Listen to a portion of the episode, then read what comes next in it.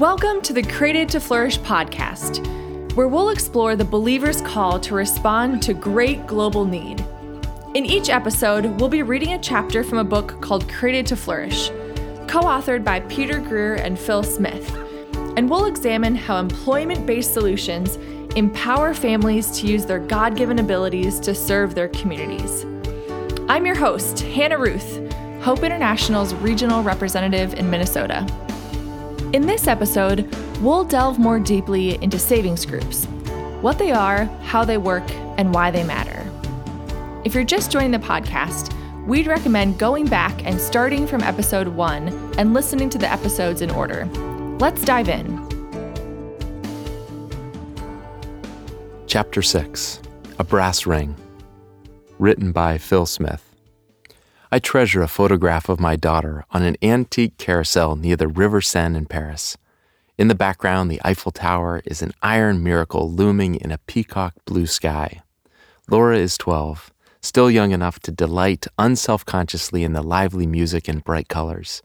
She is laughing as she talks my recently retired father into joining her on one of the bright red horses. A century ago, the operators of these rotating machines would place a brass ring on an iron arm and swing it just out of reach of the outside row of children. If a child could somehow grasp the ring as they went by, they would get a prize. From that practice, we get the phrase, grabbing the brass ring. Millions of people in poverty have grabbed their brass rings from a very different type of merry-go-round. Families living in the developing world desperately need both secure ways to save money and access to affordable credit. These are essential needs, and people have long found innovative ways to save and borrow lump sums of cash, including the method discussed below. Don't be fooled, as I once was, by the simplicity of the method. For 2 years, I dismissed it as unimportant, but I've come to believe it is one of the most powerful ways to help many people in poverty, especially if churches are involved. I've learned that great power is found in simplicity, the simplicity of a merry-go-round. To illustrate this, consider the following fictional example of how friends and relatives join together to empower one another. Ana and Bonita invite their best friends, Clara and Dolores, to join them in forming a savings group. They agree to meet at Anna's house for the next 4 Saturday nights, and each will bring $1. Each week, they will put a total of $4 in a separate jar, and at the end of 4 weeks, they will each take home a jar with $4 in it. The plan works well. At the end of 4 weeks, each one has saved $4 from their income. It doesn't take too long for the women to see that it is both insecure and wasteful to keep money hidden in jars, so they agree to rotate who takes the jars home each week. After a drawing to determine turns, Anna takes home the first jar filled, Bonita the second, Clara the third, and Dolores the fourth. Again, at the end of 4 weeks, each one has a jar with $4 in it. The same ending, but something was dramatically different in the two cases because of when they received their jars. In the second case, Anna's jar essentially contained $1 saved from her income plus $3 of loans from the others. The $3 of loans was repaid over the next 3 weeks out of her income. Bonita's jar, week 2, essentially contained $1 saved from her income, $1 of repayment from Anna, and $2 of loans from Clara and Dolores. Clara's jar, week 3, contained $1 saved from her income, $2 of repayments from Anna and Bonita, and a $1 loan from Dolores. Since Dolores was last, her jar contained $3 of repayments from the others, plus $1 saved from her income. By working together and trusting each other, the women found a way to provide themselves loans and a way to save. In reality, those winning early places in the draw receive special benefits of loans. The ones late in the draw have to take additional risk. Only commitment and social pressure cause the early recipients of the jars to continue putting in their $1 every week. In a later example, I will show you how people have found a way to reduce this risk. When each woman receives her jar, she then has several options. She can continue to save the money by keeping it in the jar, she can invest the money in her business, or she can choose to spend the money on household needs. She will make those choices depending on her needs and opportunities. One thing she must do, however, is to make sure she can finish making the remainder of her $1 payments. The risks of the four women were limited since the obligation lasted for only 4 weeks. The most risk any of them took was the $3 Dolores loaned to the others in the first 3 weeks. This type of club has another important benefit hidden from most independently minded Americans. In a typical developing country, each person has a clear responsibility to care for family members, friends, and neighbors. If a person is able to accumulate any money, that person has a corresponding obligation to give or loan that money to someone else in need. This makes it nearly impossible for them to acquire any savings. However, if someone is committed to give money to a group, they have a higher social responsibility to fulfill that commitment, which outweighs all but true emergencies. These types of groups are most commonly known as ROSCAs, Rotating Savings and Credit Associations. Other names include community-managed loan funds, community-managed microfinance, and village savings and loan associations. Locally, they may have other names, such as tontas in Latin America, merry-go-rounds in Africa, having local names like tontines or nyanjis, and self-help groups in many parts of India. For the purposes of this book, we will use the term Savings and Credit Association, SCA, to refer to any type of community group in which members save and lend their own money together. You can already see some advantages of SCAs over other lending and savings methods typically available to people in poverty. Although it may choose to do so, an SCA does not have to charge a fee to save like a savings collector does, nor does it have to charge any interest or fees like moneylenders or banks do. And any interest or fees the group chooses to collect will remain within the group rather than going to an outside institution. Variations on SCAs have been around for hundreds of years, sometimes even in mission work. William Carey, the cobbler missionary to India who is recognized as the father of modern missions, used SCAs in the late 1700s in India to empower women. Carey agreed with Solomon that unless individuals have the power to save, they risk forever being slaves to lenders. Proverbs 22:7. Yet as useful as these small groups are, their power expands exponentially as more members are added and other tweaks are made, as we'll discuss in the following section. Expanding the model. Let's continue learning from Anna and her friends. Finding their savings group to be helpful, the four women invite 48 neighbors to join them. Again, they agree to draw numbers, and again, the draw amazingly comes out in alphabetical order. Anna draws number 1, Bonita draws number 2, and the others draw until Zoka draws number 52. At the end of 1 year, all of them have saved $52, since they all made 52 $1 payments out of their incomes. However, Anna received the equivalent of a $51 loan, and all the others except Zoka got loans of decreasing amounts. As they received their payments, the members could invest in their businesses, save, or meet personal needs. By trusting each other and meeting their obligations, the members created and shared immense value. More variations on a theme. A casual glance at Anna's second, larger SCA shows the members are in very unequal positions due to the luck of the draw. Anna got her funds first, so she received a large loan. Zoka received her funds last, so she didn't get any loan. In addition, Zoka took the greatest risk that all members might not pay throughout the cycle and suffered the most from inflation. Fortunately, these inequities can be equalized or turned into extra value for the members to share. One of the inequities is that participants receive different loan amounts because of their position in the draw. Some SCAs solve this dilemma by bidding out the right to receive the next payment to the members who have not yet received their payments. The money received in the auctions is often shared equally by either all of the members or just the members who have not yet received their payments. This allows the people who need a loan the most at any given time to receive it, while those who need one the least can wait and not pay extra to get a loan until it is their turn. It is not uncommon for the offer for the first payment in a large SCA to be as much as 20 to 50% of the amount of the first payment. The auction process not only eliminates the unequal benefit of receiving loans early, but it more fairly shares the risk of repayment and the effects of inflation. Clearly, those who receive the payments early in the cycle are the most likely to quit making their payments. The two primary safeguards against this are loss of social standing and acquiring a bad reputation so they cannot join future SCAs in the community. Although these are strong incentives to continue making weekly payments, they are not fail-safe. So innovative SCA members have found a way to mitigate the risk. They've also found a solution to the perplexing problem of recruiting trustworthy members. Finding reliable members and ensuring that everyone makes timely payments is quite a task. Having the time and contacts to find enough reliable members for large SCAs is difficult for those who are also working long hours to make a living. Founders.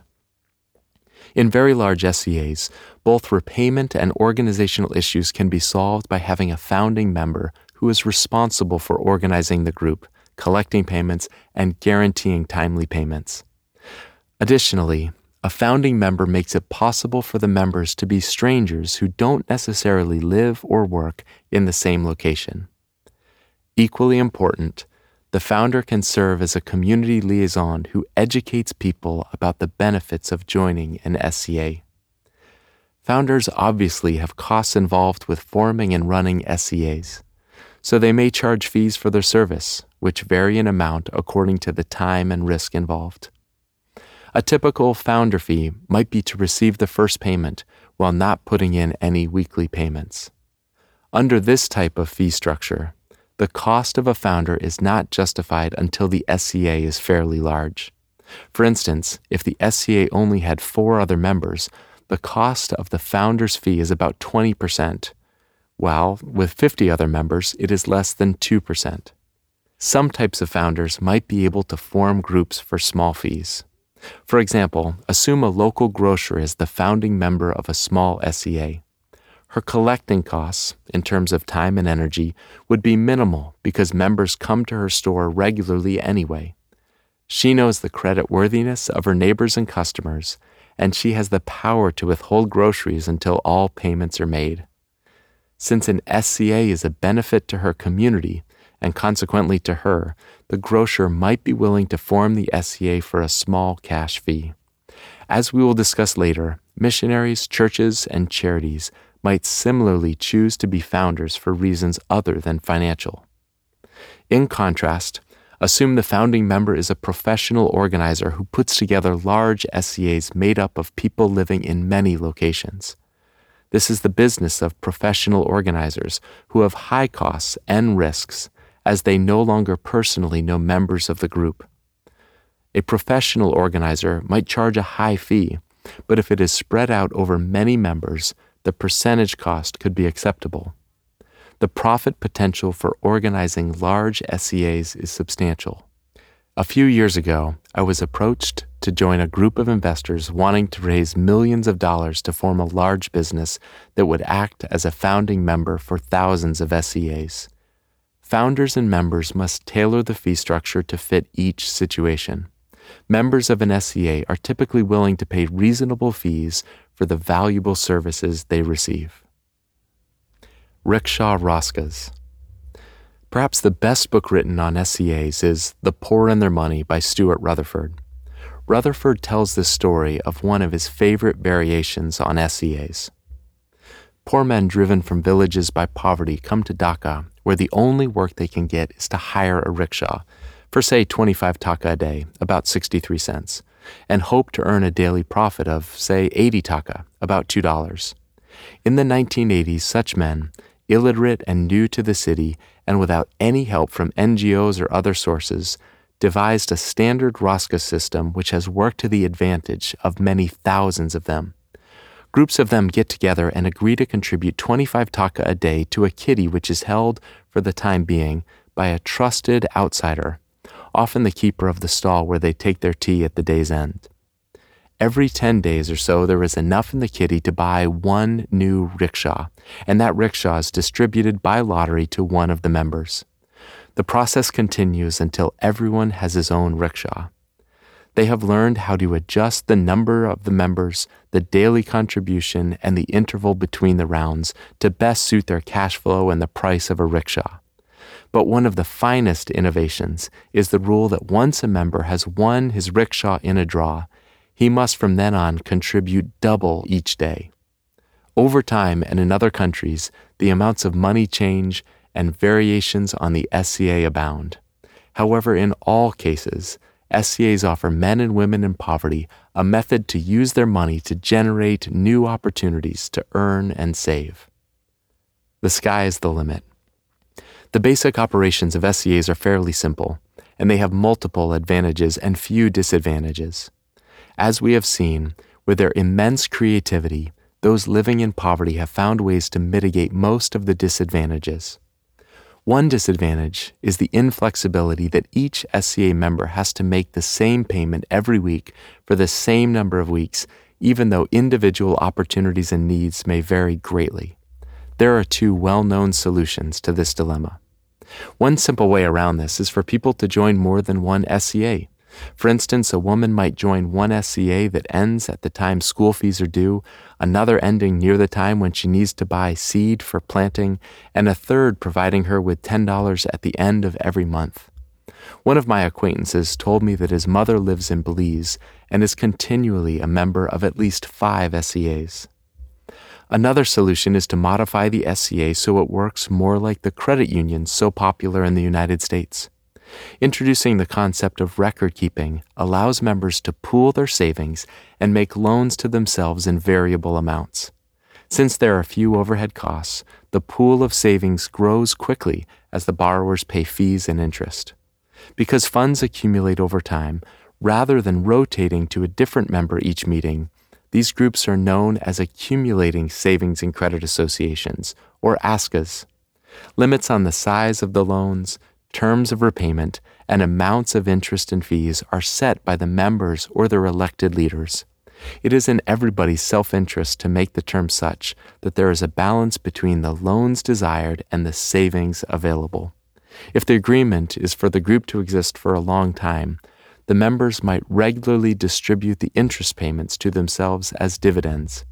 If the agreement is for the group to exist for a short time, the members might split the total pool equally among themselves on the last day.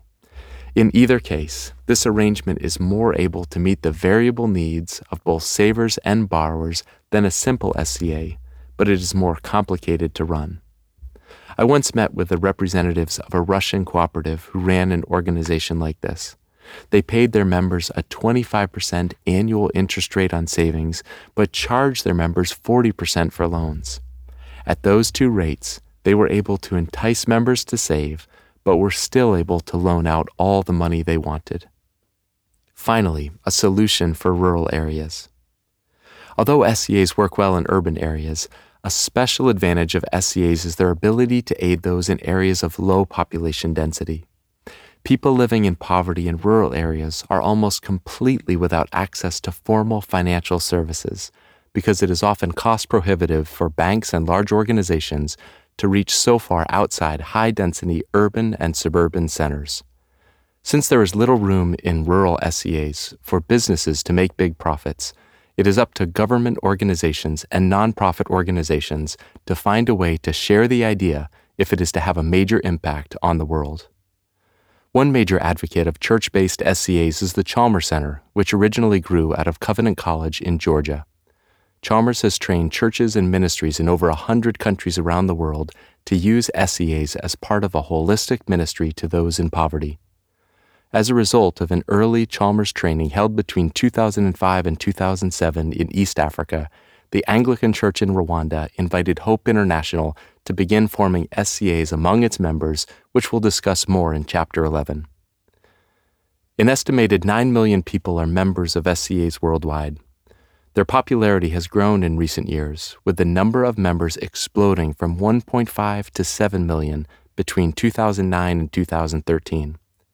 Among U.S.-based institutions, CARE, Catholic Relief Services, Plan International, World Vision, World Relief, and Saving for Change, a collaboration between Oxfam America and Freedom from Hunger, have embraced this approach and have launched locally adapted versions of the model in many countries. Some SCAs in Latin America have grown so large that they can lend people money to buy cars and houses. In a taxicab in New York City, I learned that SCAs are active in the United States. My driver said he thought at least half of all cab drivers participate in a similar model. SCAs are an effective way for people in poverty to grab brass rings by empowering themselves to save money and obtain loans. While SCAs are simple to administer and allow groups to set their own fees, they do lack the flexibility to meet certain needs, as loans are limited by the amount of money groups have saved, as well as the higher interest rates and short repayment periods that groups often set for themselves. To address these problems, and to bring even more essential financial services to those who need them, a Bangladeshi economics professor pioneered a different type of microenterprise development. Thanks for joining us on the Created to Flourish podcast. This podcast is a production of Hope International, a global nonprofit that responds to the call to serve those living in poverty by providing discipleship, biblically based training, a safe place to save, and small business loans. If you're interested in learning more about Hope International, we invite you to check out Hope's website, www.hopeinternational.org/flourish.